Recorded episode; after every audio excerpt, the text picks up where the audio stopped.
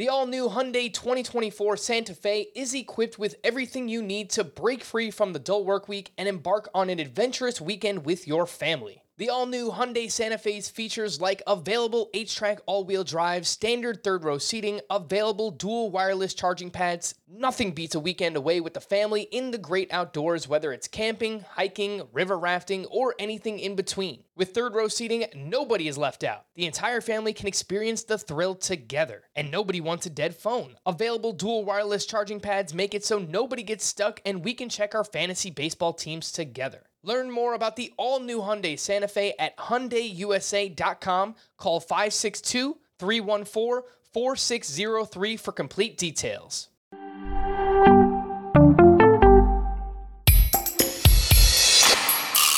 Domingo Santana, ooh, I wanna have ya. Fakakta, Jag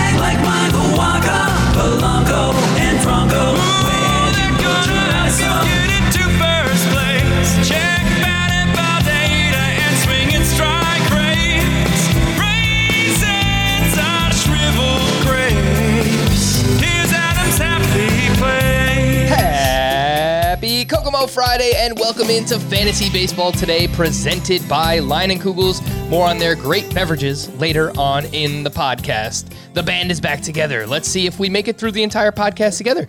Uh, Frank Stampfl, joined by Scott White and Chris Towers today on the podcast. Week 14 sleepers, two star pitchers, the prospect report. Are these players good? Zach Davies currently has a no hitter through six innings against the Dodgers. I repeat, Zach Davies, no hitter, Dodgers. But many, but many innings. Walker. Yes, many walkers. That's five walkers, and, and Walker Buehler. we're going to talk a lot about him too. Fantasy justice and more. No time to waste. Let's jump right in. Oh my good goodness gracious. Shout out to everybody who left Apple Podcast ratings and reviews this week, supporting Oh My Goodness Gracious. I see all of you and I appreciate you. Uh, let's start with Chris. How you doing, bud? Chris, let's go. Oh My Goodness Gracious standout from Thursday. Who you got?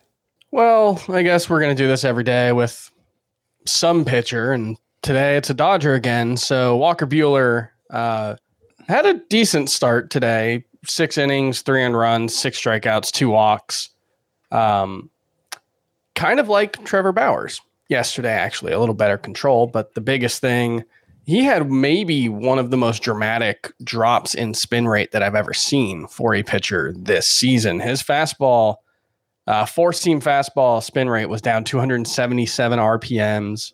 His cutter was down 327. His knuckle curve was 339. His slider was 289. I mean, we're talking like when we've talked about a lot of these spin rate changes, we've been talking about like, well, his was down like 125 or his was down 150. And, you know, this is, um, this is like a 10% or more drop for it's more than 10% for all of his pitches except for the slider. So, that is really, really significant. He also, unlike Trevor Bauer last night, was not throwing harder to make up for it. So, you know, it's like he only had 10 whiffs in this start on 103 pitches.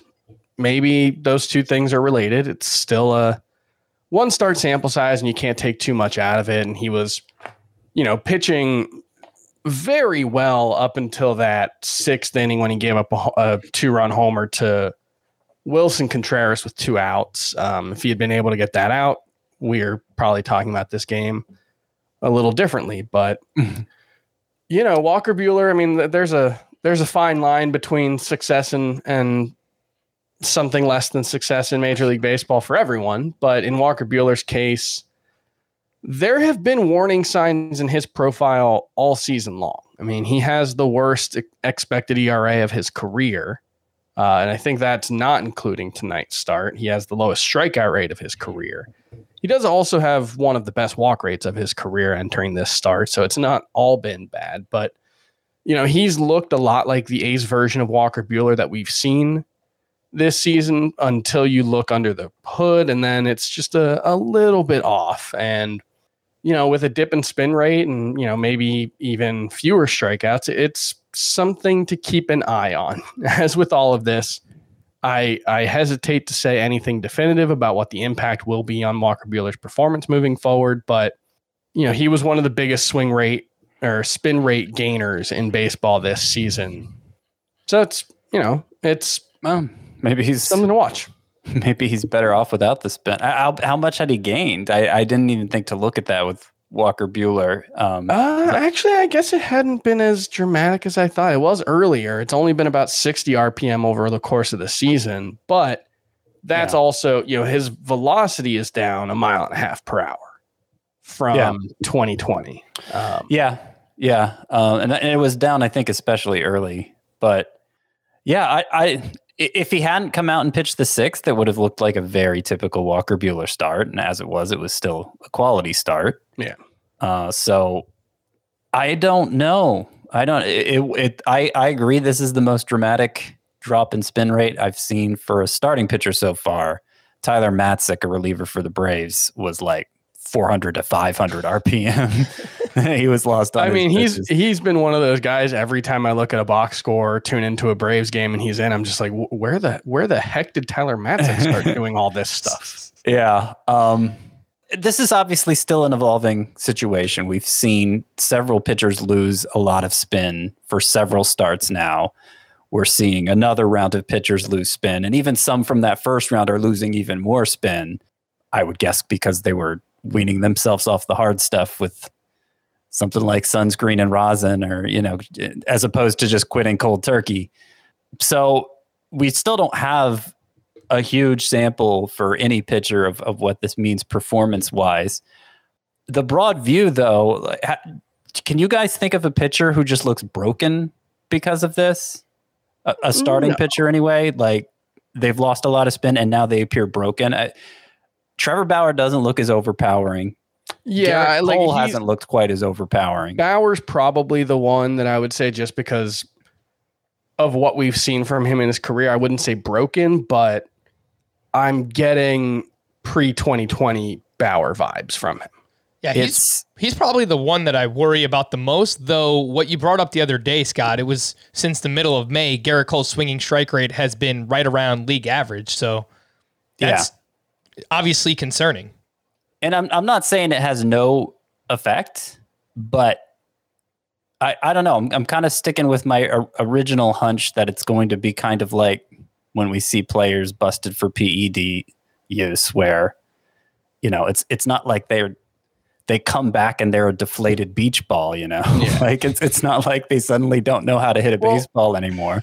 One thing I would say, just like as a general rule, if I had to like assign some kind of like my prior, I guess, my assumption of what this would mean would just I think the biggest thing is it will probably make specifically fastballs less uh, effective at generating swings and misses, and that's something that we've seen over the last couple of seasons. That you know, spin rate on fastballs is highly correlated with whiff rate. You know, uh, a 25% whiff rate on a fastball is really, really good. If you can do that, I mean, Brandon Woodruff is kind of the king of fastball whiff rate, and he's usually in like the 28 to 30% range.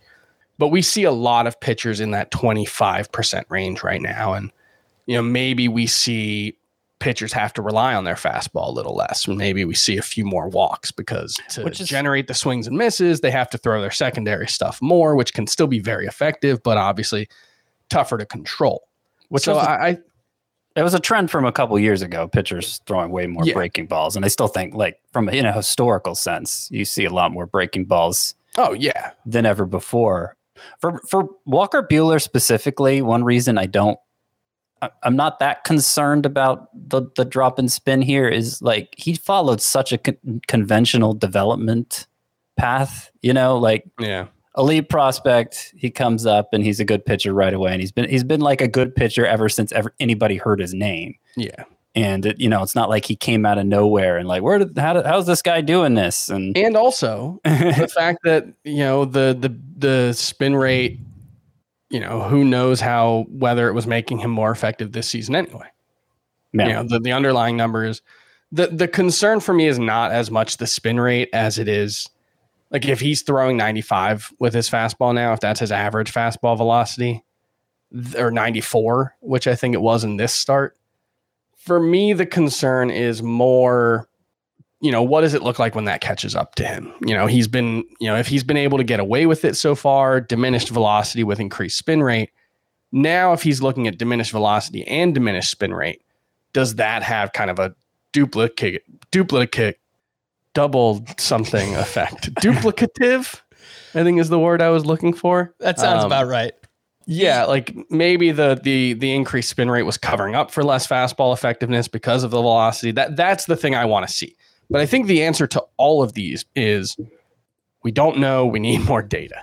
Yes. Um, so you know that's where we're at right now. I think. Uh, Walker Buehler's fastball did average 95.1 miles per hour today, little bit down from where he's been at this season, and overall it is down from where it was last year. I, I think there's still just going to be natural regression, and I don't know if people are going to point to the spin rates as a reason for it, but all of his ERA indicators are in the mid threes, and at this point he's got a 2.51 ERA. So I think just looking at it, like natural regression was expected. He's not getting as many whiffs this year or strikeouts just in general. So I think that's worth noting as well. But Walker Buehler, Although it's it's not like he actually had a higher xFIP last year than he has this year, yeah, and the xERA is similar. So it's Um, worth noting the- for the- really, the swinging strike rate's not down that much. He, he's never been like a huge swinging strike guy, Walker Buehler. Yeah. yeah. Coming into the season, I would say we probably had among pitchers being drafted in the first, I guess, four rounds, four or five rounds. We had the biggest concerns about Glasnow and Walker Buehler in terms of what their workload was going to be. Yeah. Buehler has made 15 starts. All 15 of them, he's gone six innings. That is Only happened once last year. that's amazing. The fact Yeah, that he's been yeah. that efficient and he's given you eight straight quality starts. So even with all of this that's going on, Walker Buehler has been really, really good. So I, I'm not lowering him in our in my rankings. I don't. It sounds like you guys aren't doing that either. But obviously, we will continue to monitor his spin rate. Scott, your oh my goodness gracious player from Thursday. All right, so I don't think we're going to spend 12 minutes on this one, but Tony Santillan I hope not. of the of the Reds making his third career start. It was by far his best one. He allowed one run on three hits in six innings, struck out eight, walked three, had 18 swinging strikes, including 13 on the slider.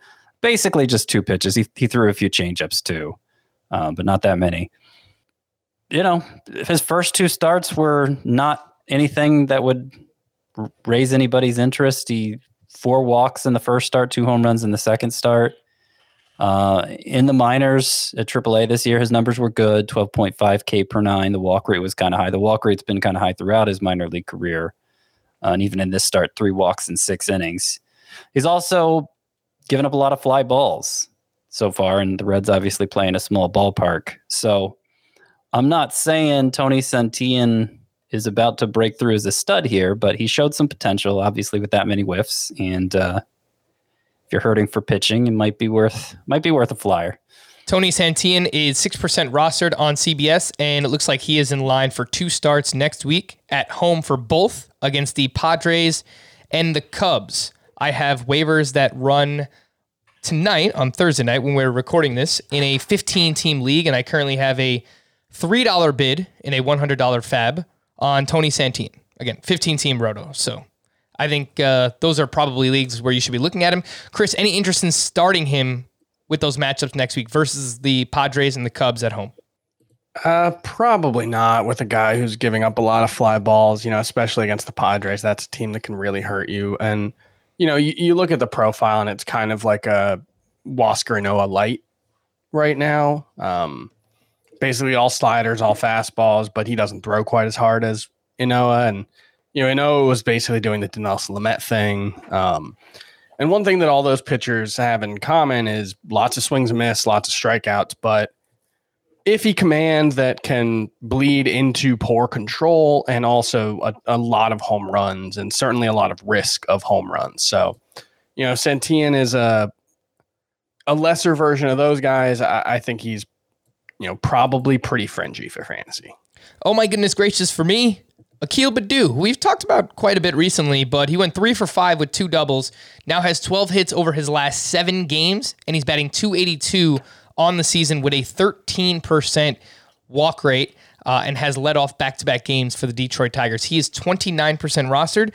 The biggest issue I see, he's awful against lefties. He's gone three for 26 against them so far this season. And, you know, he probably won't play against them moving forward. But I kind of feel like in maybe not 12 team leagues with five outfielders, but anything deeper, I would make sure that Akil Baddoo is rostered. Yeah, I think even in a 12 team uh, five outfielder league, Okay. he, he's worth having on your team. You know, basically, you, you look at what he's done this season. He got off to a really good start, and he was kind of one of the early season surprises. He went through a five for 50 slump uh, from about mid April to mid May, where he struck out 52% of the time. Oh my gosh. But since May 11th, he is now hitting 367 with 22 walks, 21 walks, and 19 strikeouts. wow. Um, the vast majority of those plate appearances have come against right-handed pitchers. He's got a 954 OPS against them, and he's got six steals in his last 31 games in that span too. So, you know, you add it all up, and he's not playing every day, but that still sounds like a pretty valuable player for a roto league, um, where stolen bases are so scarce that I, I think he is worth having in a 12 team five out, five outfielder league as someone who you can slide into your lineup. And it might be one of those situations, Chris, where it's better off that he doesn't play against lefties. Sure. He won't give you as much volume, but his batting average is going to be better if he only plays against righties. Yeah, I mean that based on what we've seen right now so far in the majors. He's he's looking like an absolute righty masher, and if he can settle in as a twenty percent strikeout rate guy against righties, like he has been, um, you know, for the last month and a half, there's a lot of value in that. If he can also be a you know a twenty five to thirty stolen base pace guy. I wanted to bring up Daz Cameron as well, his teammate, and we've talked about him recently. Former top prospect, top ish. He's a former prospect, we'll call him that. Uh, he had two more hits with a walk, an RBI, and a run scored on Thursday. He's 4% rostered. The Tigers have six games next week. He has started four of the last five games for Detroit, and in those four games, he has seven hits. So he's been pretty hot. Scott, any interest in Daz Cameron in deeper leagues? I'm, I have 15 team, five outfielder leagues. I know you do too. I kind of feel like he should be rostered there. Yeah, I mean, he might be getting to that point. He's pretty undisciplined hitter. And even in the minor leagues, his production had dropped off a lot leading up to the promotion. Pretty good this year um, in 18 games. So, you know, maybe he's figured something out. There's obviously some speed there. Son of Mike Cameron, very athletic player, played a long time, was known mostly for his defense, but very fast, had some power. Underrated player, Mike Cameron. I- I, think Daz Cameron is a. I mean, I don't think he's. It would be hard to rate as good defensively as his dad, but I think offensively he profiles pretty similarly, which isn't useless, but you know, not going to be high end either. The Cubs have removed Zach Davies from the game with a no hitter intact, and they still have a no hitter through seven innings. Ryan Tepera came in in the seventh, so we'll update you on that throughout the course of the podcast. And someone else that was pulled in the middle of a no hitter was Nick Pivetta, who just give him a shout out here at the top, part of the standouts from Thursday uh, at the Tampa Bay Rays, six and two thirds, no hit innings, two walk, eight strikeouts, 14 swinging strikes on 100 pitches. But even after this, his ERA is 4.00 on the season. Two starts next The- week versus the Royals at the Oakland A's. I, I'm not going to poo poo it because it was a great performance, but Nick Pivetta's just kind of meh to me. Uh, one thing I will point out is he did have he, he's been throwing his slider less in the month of June because the results have been really bad on it. His best pitch today was the curveball, but the slider was very good today as well. And so, you know, if he can have a f- the feel for both of those pitches as you know both uh, swing and miss and a strike throwing pitch, which he you know in in spurts has been able to do, especially early this season. Yeah, maybe there's something there. 81% rostered. Scott, a little sneak peek. Is he one of the two star pitchers you like for next week? Um, I missed the name, Frank. Nick Pivetta. the name? Pivetta. Nick Pivetta. He wasn't, but that was before this start. His previous three starts were pretty awful. Um, so I'm probably going to have to adjust my two star pitcher rankings for next year after this start, uh, for Next next, week. week. after this start, especially given that his first matchup is against the Royals. Somebody who felt the wrath of Nick Pivetta most in this start was Wander Franco, who went 0 for 4 with three strikeouts. So his first really bad performance. However, it did come with his first stolen base of the season. So nice to see Wander Franco running, but strikeouts, mm, not so nice. Before we get to the news and notes, reminder that you can subscribe to our YouTube channel if you're watching us. That's youtube.com slash fantasy baseball today. And we have some programming updates on Thursday we dropped a 20 minute video highlighting the top prospects in the MLB draft for those in dynasty leagues that are already thinking about first year player drafts for if you do it later this year, if you do it in the beginning of 2022. And when I say we, it was the Welsh, Chris, uh, Chris Welsh, and myself who did those videos. Uh, obviously, you know, Welsh used to host this podcast, super knowledgeable about all of baseball, but in particular prospects. He knows knows quite a bit there. And on Friday, we'll have a longer video uh, that will come out with current top prospects: Wander Franco, Jarren Duran, Vidal Brujan, and more. Um, again, that one was with the Welsh, and I'll drop the audio in the podcast feed as well. We have an awesome giveaway for you. CBS Sports and Westinghouse are teaming up to give away a 55 inch TV portable power station, and an air purifier over the next month. Go to cbsports.com slash home run. That's H O M E R U N to enter. We'll put the link in the episode description as well. Contest ends July 31st. That's cbsports.com slash home run. No purchase necessary. 18 or over. Must be located in the United States. News and notes from Thursday. Lucas Sims might explain why he was so bad the other day, was placed on the IL with a right elbow sprain and is expected to miss the next three to four weeks. Is it Tejay Antone? Is it Amir Garrett? No, no, no, no, no. It's Brad Brach, who picked up his first save since 2018. He's got a 2.63 ERA and a 1.17 whip. 0% rostered on CBS. Any interest in Brad Brach?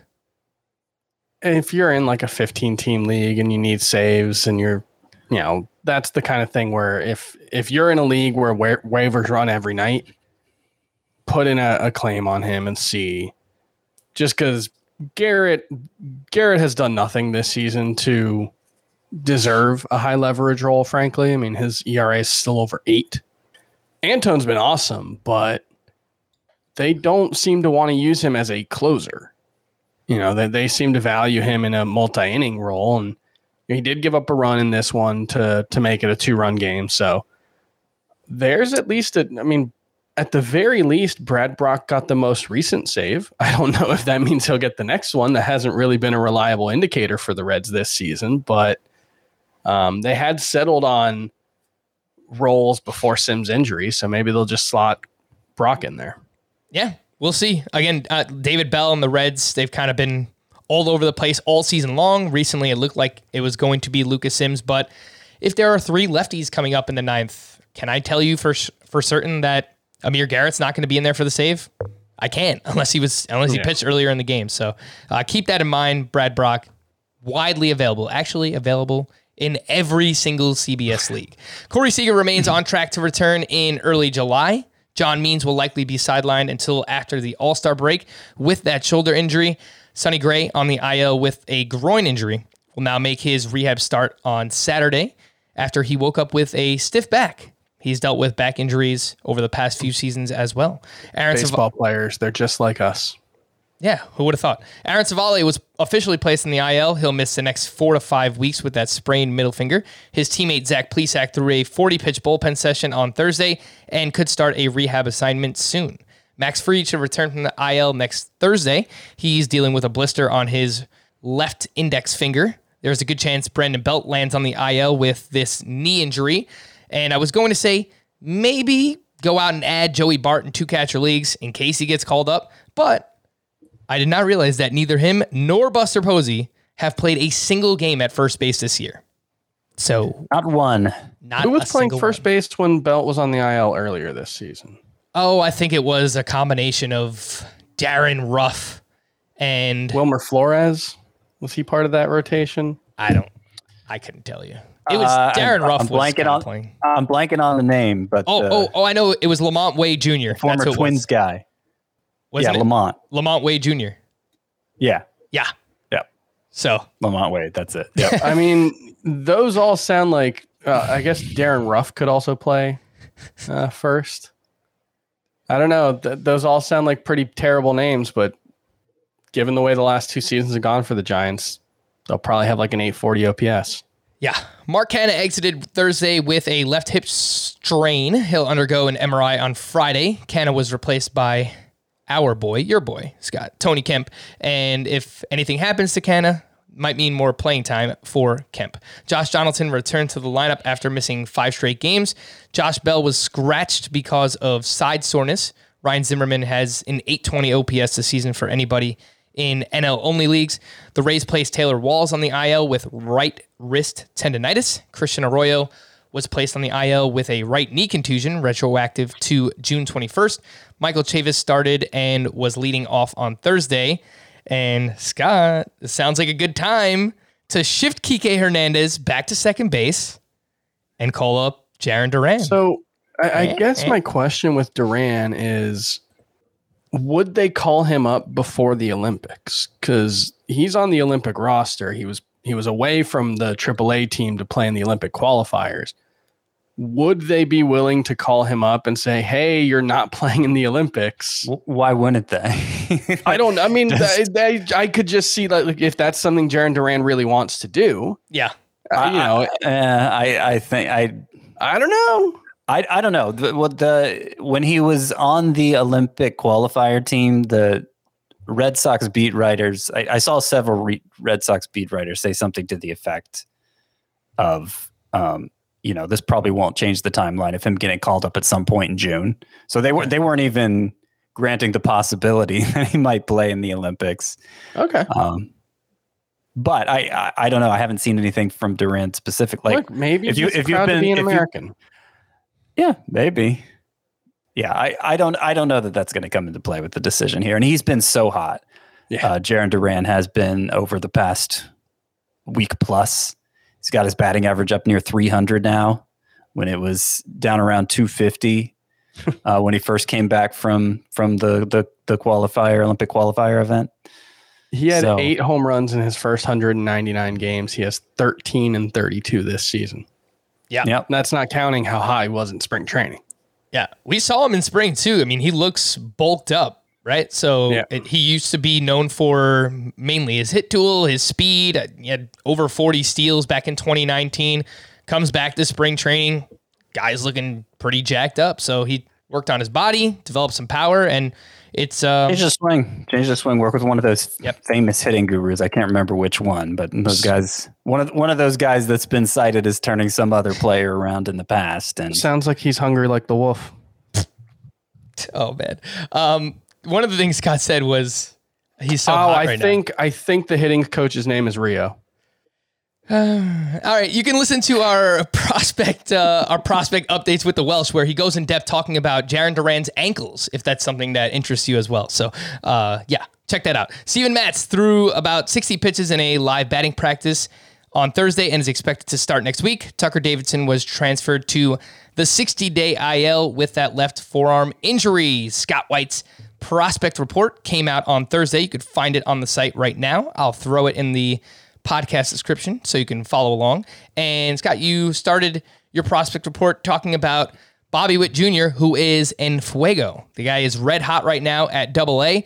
But in particular, you mentioned that Dayton Moore, the general manager of the Kansas City Royals, says that Adalberto Mondesi's injury will not impact Bobby Witt Jr.'s timeline.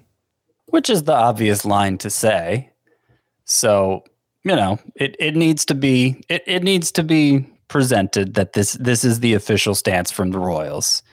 Uh, we talked about it when Adalberto Mondesi got hurt. I suspect Witt at age 21, with the Royals being eight or nine games back in the AL Central, uh, uh, re- recently turned 21, by the way, just earlier this month.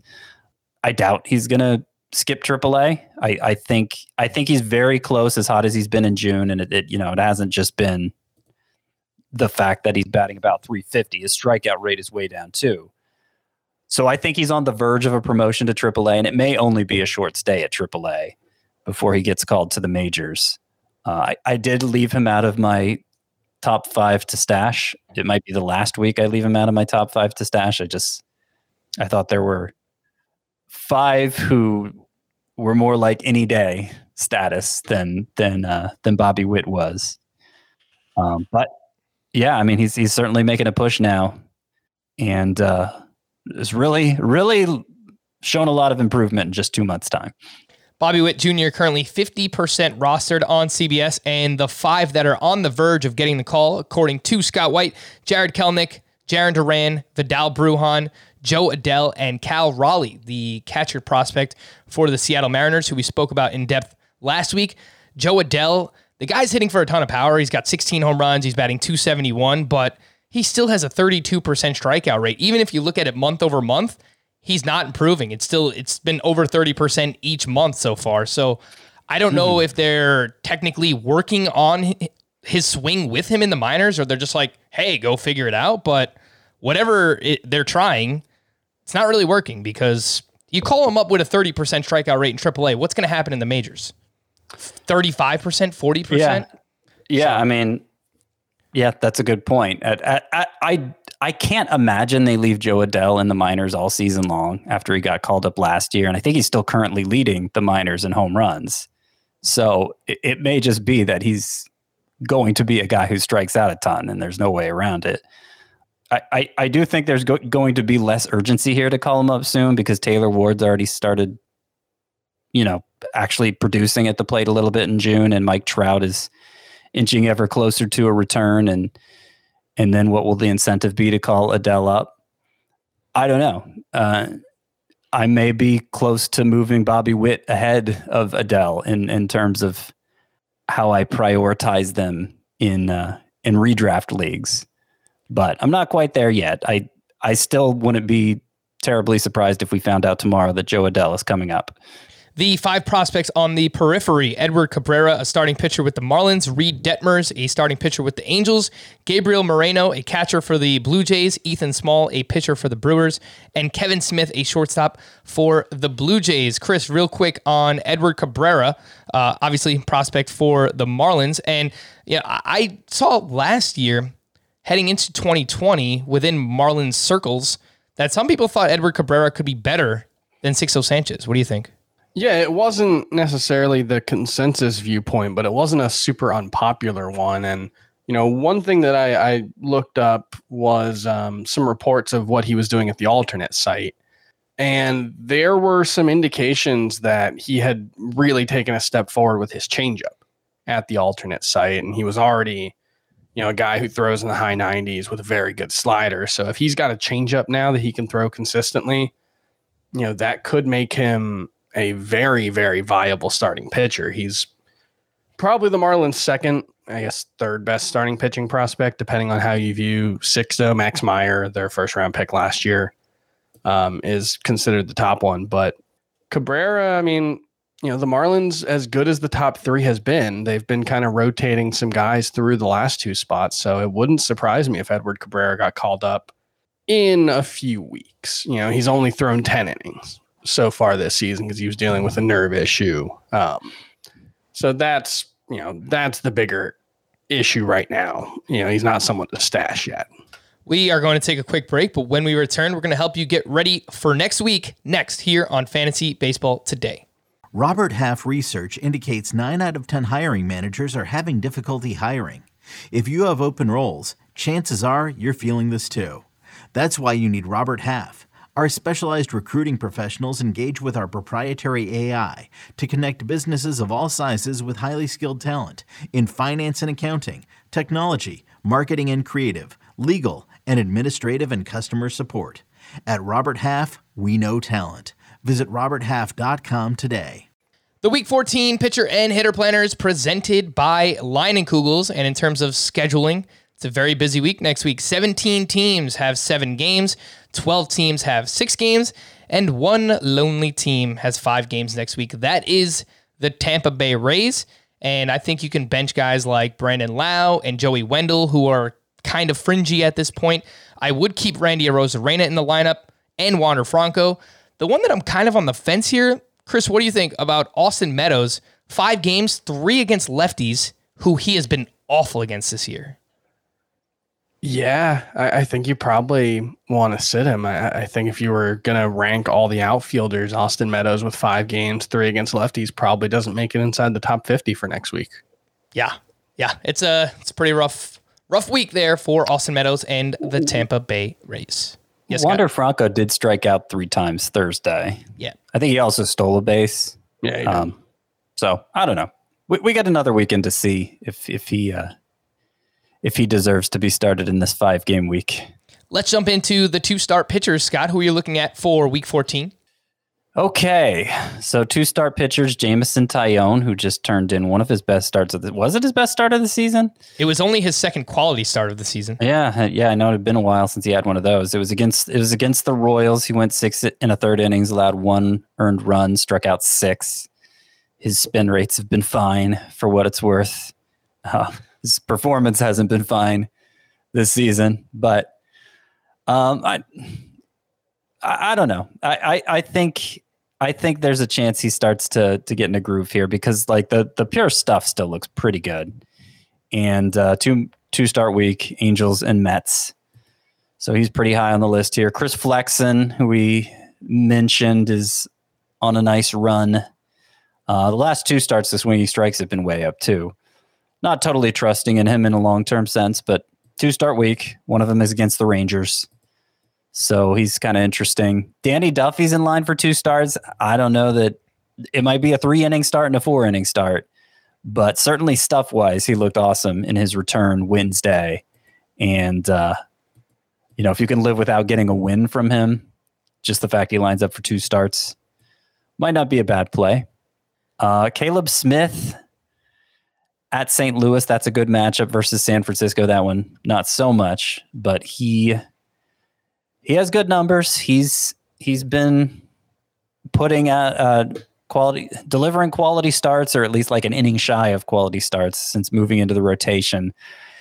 I don't trust him much at all, frankly, because his he he doesn't look as overpowering as he did in his most the days of his of, of peak peak interest for Caleb Smith with the Marlins.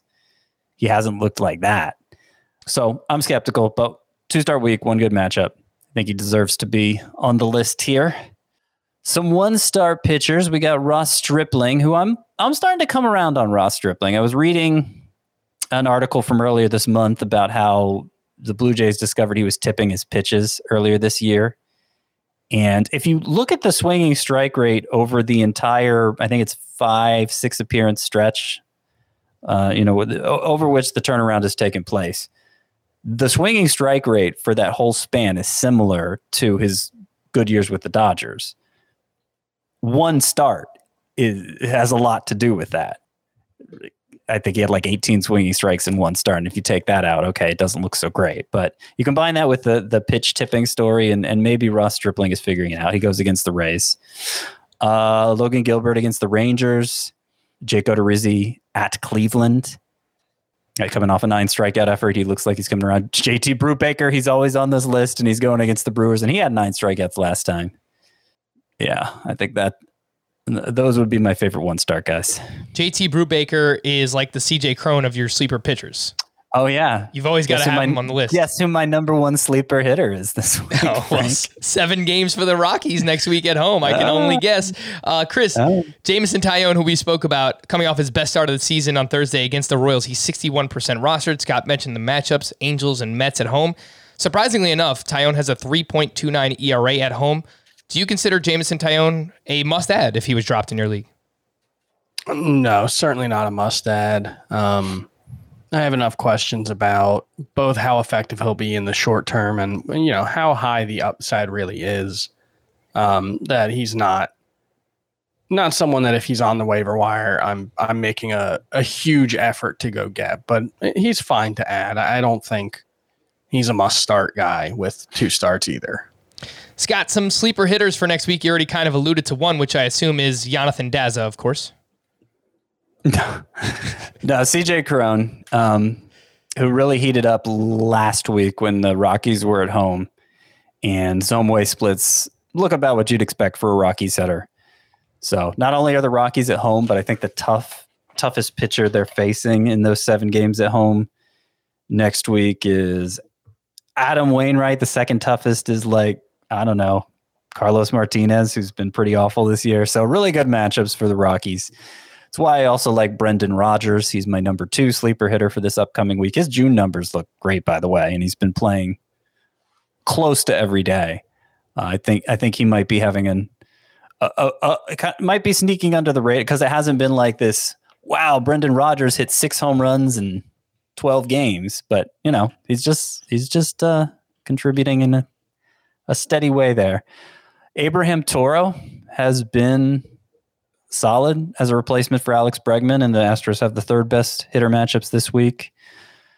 Uh, Hunter Renfroe, you look at his lefty righty splits. The Red Sox are facing four lefties in seven games this week, so it seems like a seems like he might be a dis- decent play.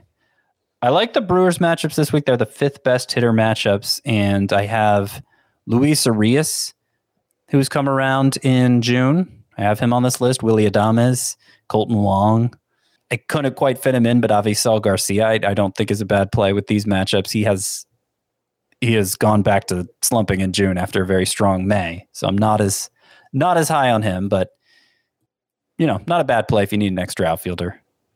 Nice to see Chris's boy Willie Adames on that list. We spoke about him quite a bit on yesterday's podcast. And just to round out those five teams with the best hitter matchups, that includes the Rockies, the Cardinals, the Astros, the Angels, and the Brewers and the five teams with the worst hitter matchups the Rays, the Cubs, the Twins, the Dodgers, and the Nationals. So there you have it. The Week 14 pitcher and hitter planners presented by Leinenkugels. And Kugels. And the weekend is here. I'm feeling a little lemon, lemon haze IPA. It's a well balanced hazy IPA that blends hops with delicious lemonade. And truthfully, I'm not really big on IPAs, but this one is different. I actually really, really enjoy it. Big, big fan of the Lemon Haze IPA from Leinenkugels. And Kugels. And of course, the uh, Lemon Haze IPA is not all they offer. They also have their Session Helles, which has all the flavor of a crisp German style beer, but it's only 99 calories. And of course, the GOAT, the Leinenkugels Summer Shandy. Awesome blend of crisp beer with refreshing lemonade that fits perfectly when watching a baseball game, either live at the game or on your television because I can confirm both. They have it at Citi Field. Shout out to Citi Field. Great taste in beer. So no matter what type of beverage you are craving, Leinenkugels has you covered. Just head on over to Leinie.com. That's L-E-I-N-I-E.com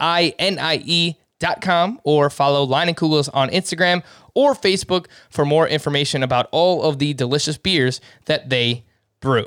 I realize that we are about 40 minutes in here and we have not mentioned – uh, Kyle Schwarber, who is just. I mean, ridiculous. like we're we're reaching the point where Kyle Schwarber hitting a home run is a it's a dog bites man story. Let me know when Kyle Schwarber doesn't hit a home run. Seriously, right? It's the guy is on a tear right now. A double dong on Thursday. He's now up to 21 home runs for the season. He has eight home runs over his last five games, and since May 1st, Schwarber has a 92 mile per hour exit velocity with a 19% barrel rate. That was entering Thursday. I assume it only went up after hitting two more home runs. The league average, if I'm reading this correctly, if one of you guys want to confirm, the league average barrel rate is six and a half percent. Does that sound right? It sounds low. That sounds low. Sounds yeah. Um, sounded low when I saw it too, but I might be reading it wrong. Uh, either yeah, way, let me look into that. Kyle Schwarber is destroying baseballs right now. The reason why we didn't talk about him earlier, I mean, it's not really much else to say, right? It's like He's already owned in your league, I assume, rostered in your league. He he has 12 home runs in his last 13 games. It's ridiculous. He did 80. nine homers in his first 51. He's and now he's what fourth in baseball? Uh, mm. that sounds right. I know Vlad hit another one on Thursday. He's up to 24. That's his league leading. But Schwarber's 87% rostered. He might be out there in some 10 team leagues. So if he is, as long as he's this hot, needs to be universally rostered. Uh, after there are a lot of hitters having ridiculous months of June. Yeah. Um, the entire Astros lineup, we could start there. And I know I, I said that in May too. Like, oh, wow, look at all these hitters having a great May. And, you know, obviously it's not a universal thing. There are some hitters having a bad month of June too. That's just always the way it is. But it's stunning when you when you look at when, when you look at isolate certain players' numbers just to June like you can tell we're playing in a very different environment right now because they just look positively loopy, especially especially compared to the numbers we were seeing in in April. Yeah, I mean the the league wide OPS in April was like 690 ish, like 694 maybe. So far in June, this was en- entering yesterday. It was 731. So it's that's that's a pretty significant difference. Gary Sanchez is batting over 300 in June. Gary Sanchez looks great right now. His swing Yeah. looks looks completely fixed. Yeah, someone Yeah. pointed out to me on Twitter that he's lessened his leg kick, which if you've ever watched Gary Sanchez, he has one of the biggest Yeah. leg kicks in baseball and it constantly messes with his timing. So, you know, if he lessens that, makes it kind of like a toe tap thing instead, helps with his timing and yeah, he's just absolutely destroying balls. His line drive rate and fly ball rate are both way up for the month of June. Strikeout rate still around like 29%, so I think that's expected with Gary Sanchez, but he is crushing the ball right now. Let's talk a little bit more about those Astros. Yes? Uh, 8.1% is league average barrel rate. 8.1%. Yeah, so 19% barrel rate for Kyle Schwarber since May 1st. It's real good. Ridiculous. Uh, the Cubs, by the way, still have a no hitter through nine innings. A combined no hitter. Zach Davies, Ryan Tepera, and Andrew Chafin. I assume Craig Kimbrel will be in the ninth. So, so let's see what happens there. Uh, the Astros, just wanted to get back to them real quick. I know that they faced the Orioles and the Tigers this week, but like after a down season last year, their lineup is back in full force. No doubt in my mind. They lead MLB with 5.74 runs per game, and it's not close. The Dodgers are second, 5.14. So that is like a huge discrepancy. Uh, they had seven hitters with multiple hits on Thursday, including Yordan Alvarez, who is heating up. He had a grand slam, his third home run in the last four games. And this is the second time that I'm going to bring up Myles Straw this week, but I think in categories leagues, the guy just went four for six, picked up his 10th steal of the season. He's batting 329 in June now. He's 23% rostered. They have amazing matchups last week, as you highlighted, Scott. Uh, they're going up against the Orioles and the Cleveland beat up pitching staff. I think in five outfielder leagues or, you know, even shallower category leagues, if you need steals, I like Myles Straw. He's started 11 straight games. It's cheap exposure to the best lineup in baseball. Yeah, I can see it. I, I hate starting the powerless guy, Yeah. e- even in a five outfielder league. It just it just seems like you really need to make up ground with a bunch of other hitters, and that's hard to do. It's especially hard to make that change in mid season. But he doesn't look he doesn't look totally useless. Yeah, the lineup's been ridiculous. I mean, I, I we talked about it. Jose Altuve's back to being my number one second baseman. There's no second baseman I want more than Jose Altuve. Carlos Correa's back to being a stud shortstop. Michael Brantley just had his sixth straight multi-hit game. He's batting over 500 in June, over 500. Oh my God. and I think a couple weeks ago I uh. pointed out how ridiculous his expected batting average is. It's like I don't know, maybe even higher now. I think it was 360 at the time. Kyle Tucker, you look at his numbers since April. He was terrible in April, but since then he's been you know like a first round caliber bat. and he and since coming back from the IL, remember he lost 10 pounds because of that stomach bug. Two multi-hit games back to back since returning. So he he seems to be fine. Yeah. Yeah. And one of my look- one of my predictions coming into the season, I guess bold bolder predictions was that Carlos Correa would be this year's Corey Seager. And I don't know that he's been that good, but man, he's been he's been really, really good. And I don't know how I really liked Altuve and Correa, and I don't have many of them, like many shares of either. So I don't I don't know how that happened, but I did like the value on both of them coming into the season. Uh, real quick, the most underrated lineup duo in baseball is from the Pirates. Adam Frazier and Bryan Reynolds each had three more hits and a home run on Thursday. Frazier is batting 330 while Bryan Reynolds is batting 313. I think two of the biggest steals this season who you might have added. You could have added each of them. I think they were both widely available well into April, maybe even May. And I think they've been one of the most underrated duos in baseball. And I was trying to think of a nickname. I spent way too much time trying to figure this out. but um, I got two uh, like pretty cool submissions on Twitter. One came from at FF Danny Doinks, and he said Bradham Razor, which is our, you know our former host Adam Aizer. I thought that was pretty good. Bradham Razor, uh, and then this one from at Pitfan eighteen fifty two, the Babbitt Bandits. That is great. I mean, as the Pirates, They're two. of These two are top twelve in baseball in batting average on balls in play. So, moving Yeah. forward, Adam Frazier and Bryan Reynolds, the Babbitt Bandits. I love it. Are any of these guys good? We'll start with Joe Ross. He was at the Marlins, seven shutout with eight strikeouts. He does have a quality start in three of his last four starts. He is 34% rostered. Chad Kuhl was at the Cardinals, six innings, one run, only two strikeouts. He has a quality start in three of his last four. JC Mejia for the for Cleveland, he was at the Twins, six innings, one run, six strikeouts. Uh, he is 5% rostered. Chris, are any of those names good? Joe Ross, Chad Kuhl, JC Mejia. I think Ross is probably the most interesting of the group, and But you know, won't say maybe that's you won't say good. You'll say interesting. yeah. I, I don't think. I mean, I, I think he can be, but maybe that's me sticking to the fact that I thought he was really good back in like 2016. But yeah, no, he's been good recently. Quality starts in three of the last four. He's allowed, I think, four earned runs in that time, 26 strikeouts, four walks. So, you know, He's been about as two faced as Andrew Heaney. I feel like yeah. Joe Ross has. Like he But one- either he either throws a, a gem or he gives up eight earned runs, and that's why his ERA is over four for the year. Even though it Yeah. seems like he keeps churning out these kinds of starts. One Um, thing that I do think is promising is I, I think he had a 108 pitch start two starts ago, and then they way limited him at the next start out. But you know, he's consistently been throwing decent pitch totals, and given the fact that he's dealt with a ton of injuries, that that seems like a pretty good sign that you know they trust him right now. Yeah, he threw over 100 pitches in this start as well. And, during that four start stretch where he had three quality starts, 26 strikeouts to just four walks. So he really is limiting the walks, something that hurt him earlier in the season.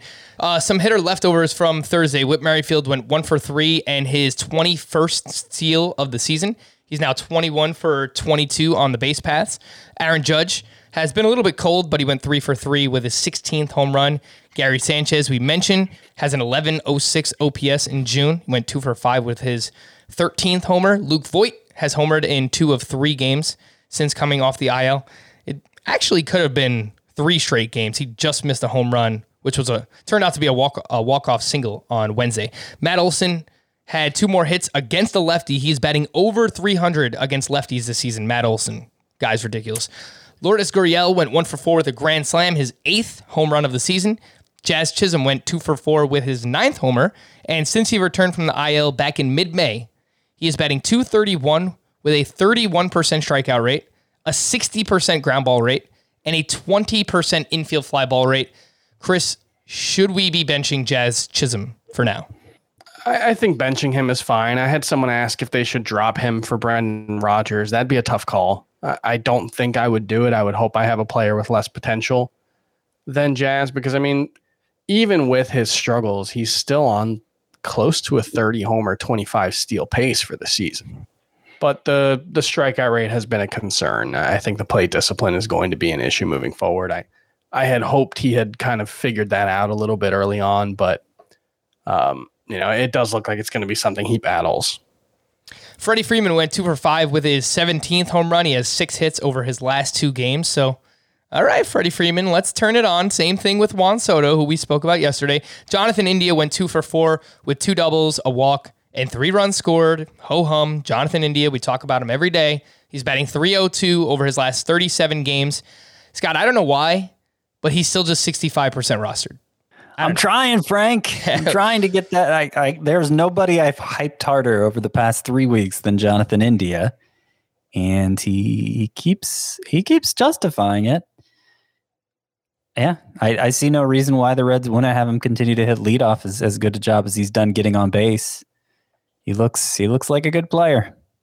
a good player, that Jonathan India, the captain, Jonathan India. I wonder if he still walks out to the Pirates of the Caribbean theme song. He has not a curly mustache, but it's kind of like a piratey mustache. Uh, some pitching leftovers from Thursday. Chris Bassitt at the Rangers, seven innings, one run, four strikeouts.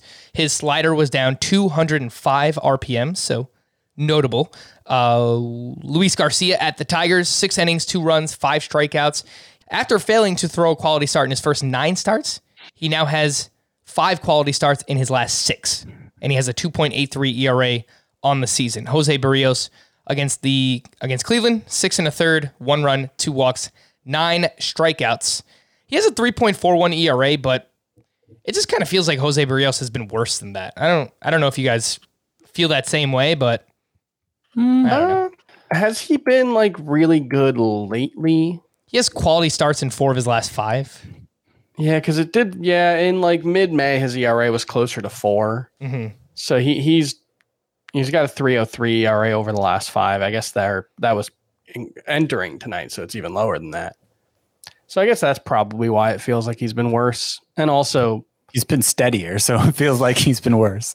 yeah, and also so many guys had much lower ERAs at that point in the season that it kind of probably Right. made him seem worse than he was.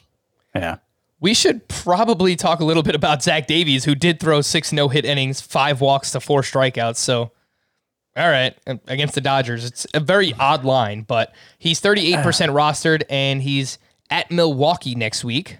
Revenge game. Scott, any interest in Zach Davies as a single start streamer? I mean, I thought about him to round out my 10 sleeper pitchers for next week. Ended up going with Sam Long at Arizona instead. That was, of course, before I saw the results from this game. But I don't know. He walked five. He's he entered the start with 4.4 walks per nine, and he's not a strikeout guy. He's one of the worst strikeout pitchers in like I don't yeah, I, I don't I don't really see what there is to be enthusiastic about with Zach Davies. This has John Gant written all over it. Zach Davies is a better Well, pitcher ex- than John Gant, but Except He actually Zach Davies already control. has a 431 ERA and a whip around 1.5. So like Yeah, Davies at his best has good control. So Davies throwing six shutout innings with what was it, five walks? yeah. That's really, really hard for me to get excited about. Yeah. All right. The call to the pen. Some bullpen updates. The Tampa Bay Rays had JP Feyereisen pitch in the ninth inning in a tie game. He faced the heart of the Red Sox lineup. On the other side, Matt Barnes allowed a run in a tie game, took his second loss of the season. I believe it came on a wild pitch. For Cleveland, James Karinchak got his ninth save. Emmanuel Clase hasn't pitched since June 21st. So I think he could have been available. I didn't see any updates saying that he wasn't. Um, Karinchak has the last two saves for Cleveland. Emmanuel Clase had the two saves before that. So whoever you think is going to get the next save, flip a coin and let me know because there's no rhyme or reason that I can tell for Cleveland's bullpen. The streamers for the weekend to stream or not to stream, we'll start with Friday. Jon Gray's return at the Brewers, Griffin Canning at Tampa Bay, Jon Lester at the Marlins, Kwang Hyun Kim versus the Pirates, Johnny Cueto versus the A's, and Dane Dunning versus the Royals. I I think yesterday I said Lester and Gray were kind of on an island on their own. And maybe this group of pitchers has made Scott nauseous given his reaction. I here. just I just wonder who lives this way. Who, who uh, honestly is out there choosing between these pitchers to start on Friday? Because it wouldn't be me. I think Jon Lester could have a good start against Miami. So I, I, I, I'm You saying just got to get through their two good hitters. I'm thinking Griffin Canning's my favorite here. Actually, just just because I think he's the best pitcher. I don't hate Kwang Hyun Kim versus the Pirates, so there you go. Between the three of us, we gave you four different suggestions, and, and Scott actually hates all of them. For Saturday, Shane McClanahan. This is actually a better list. Shane McClanahan versus the Angels. Adrian Houser at home versus the Rockies. Alex Cobb at the Rays. Revenge game. JT Brubaker at the Cardinals. Antonio Senzatela at the Brewers. And uh, whatever. Zach Thompson versus the Nationals. It's always Brubaker. No, I mean obviously Shane McClanahan first. Yeah, McClanahan, he shouldn't be a streamer. Yeah. He's less than 70% rostered too. It's him and Jonathan India. Come on, get that up. We have to get those roster rates higher for both. I mean, McClanahan, he's a no brainer in any points league where you can start him as an RP. And even in roto leagues, given how many injuries there are, like you're telling me you can't find room for this guy in your roster? Mm-hmm. Yeah. Yeah. I do think I had Brubaker at St. Louis and Hauser against the Rockies, so not at Coors Field. I do think I had them both on my 10 sleeper pitchers entering the week. So definitely Saturday is definitely a better day for streaming than Friday is. Didn't mention the second best pitcher among this group. Oh man. There's a guy with a 29% strikeout rate, a 7% walk rate, and a 61% ground ball rate.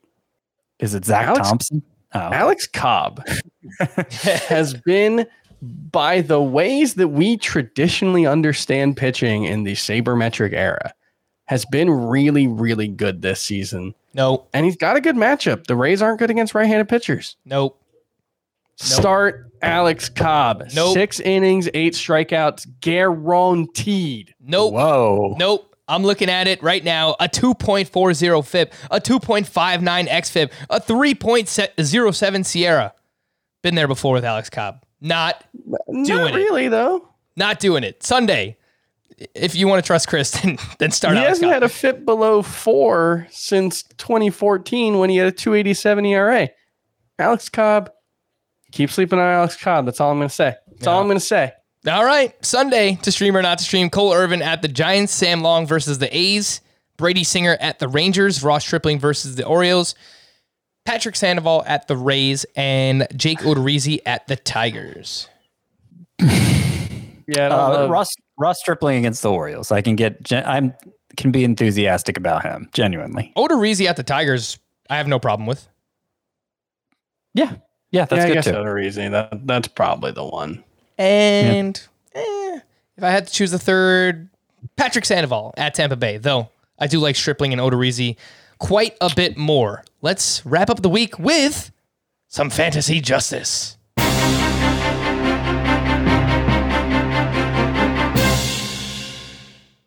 Chris, Hey, I just played. yeah. yeah. All right, there you go. This one's from Sam French, who was actually in our podcast points league, uh, points league, one of our podcast leagues last year. Recently, one of the teams, one of the teams in my league, offered me Nelson Cruz, and the Cubs just finished off the no hitter. A combined no hitter for the Cubs against the Los Angeles Dodgers. Okay. Uh, recently, one of the teams offered me Nelson Cruz for Alek Manoah and Shane McClanahan. I took that offer happily feeling like I got the better end of the deal. But he was in need of pitching even before his ace Glasnow went down. He's been in the league forever and is great. If he wants to make the deal, that's his call. That night, Byron Buxton, who was on his team, got hit in the hand and broke it. The next morning, he texted me asking to cancel the trade because of the injury and also saying he hadn't meant to offer it in the first place. If he had said that when I first accepted it, I would have canceled. But basically, 24 hours had passed before he brought it up. I didn't want to cancel the trade, but figured that considering I was the commissioner and involved with the league, I might be biased. I offered him two alternatives to me outright canceling the trade. One, we could pick it up, uh, pi- put it up to vote to the league and let the majority decide. Or two, we could pick an unbiased member of the league to act as a de facto commissioner. I thought that was more than fair. He said he would prefer one, but that if the trade went through, he would likely stop playing for the rest of the year. Oh, wah, wah. Oh In my the interest of peace, I caved and voted against my own trade, giving him the numbers he needed to squash it. Was I being unfair here or was he being unreasonable? I, I love it when someone's own participation is used as leverage. Like, just so childish. Like, what? Look, the Why? commissioner handled this the right way. Uh, that guy's being a baby. There's no way that you the- re- reverse this trade. There's no Yeah. way. The the oh he texted me asking me to cancel the trade because of the Byron Buxton injury, and also he never meant to offer it in the first place. Like, come on, buddy, come on, buddy. I was born in the morning, but not earlier this morning. Yeah, Uh, that that sounds wait. like a, a, a like a backup argument you bring in when you're losing the initial argument. You know, I never meant to offer it in the first Yeah, place. like that's like, come on, buddy. Yeah. Like, come on. That's uh I I wouldn't have reversed it. Like, even I- even I'm if I was the fine with the- commissioner. I'm fine with the commissioner doing it. That's a very selfless act. He didn't have to. But if that guy was going to throw a temper tantrum, commissioner does have to operate in the best interest of the league. Boo. Boo. Boo to whoever did that. Ugh, that But guy. like make fun of him and like m- make sure the league knows that he was being a big baby. Maybe change like the cover image of your league to a Photoshop of him in like a bonnet with a pacifier. so to answer your question, the person you traded with was being unreasonable, Sam. So make sure you you let him listen to this and know that that was the case. All right, justice has been served. Yeah, yeah. Oh, whoa. All right, for Chris and Scott, I am Frank. Thank you all for listening and watching Fantasy Baseball today. We'll be back again on Monday. Bye bye.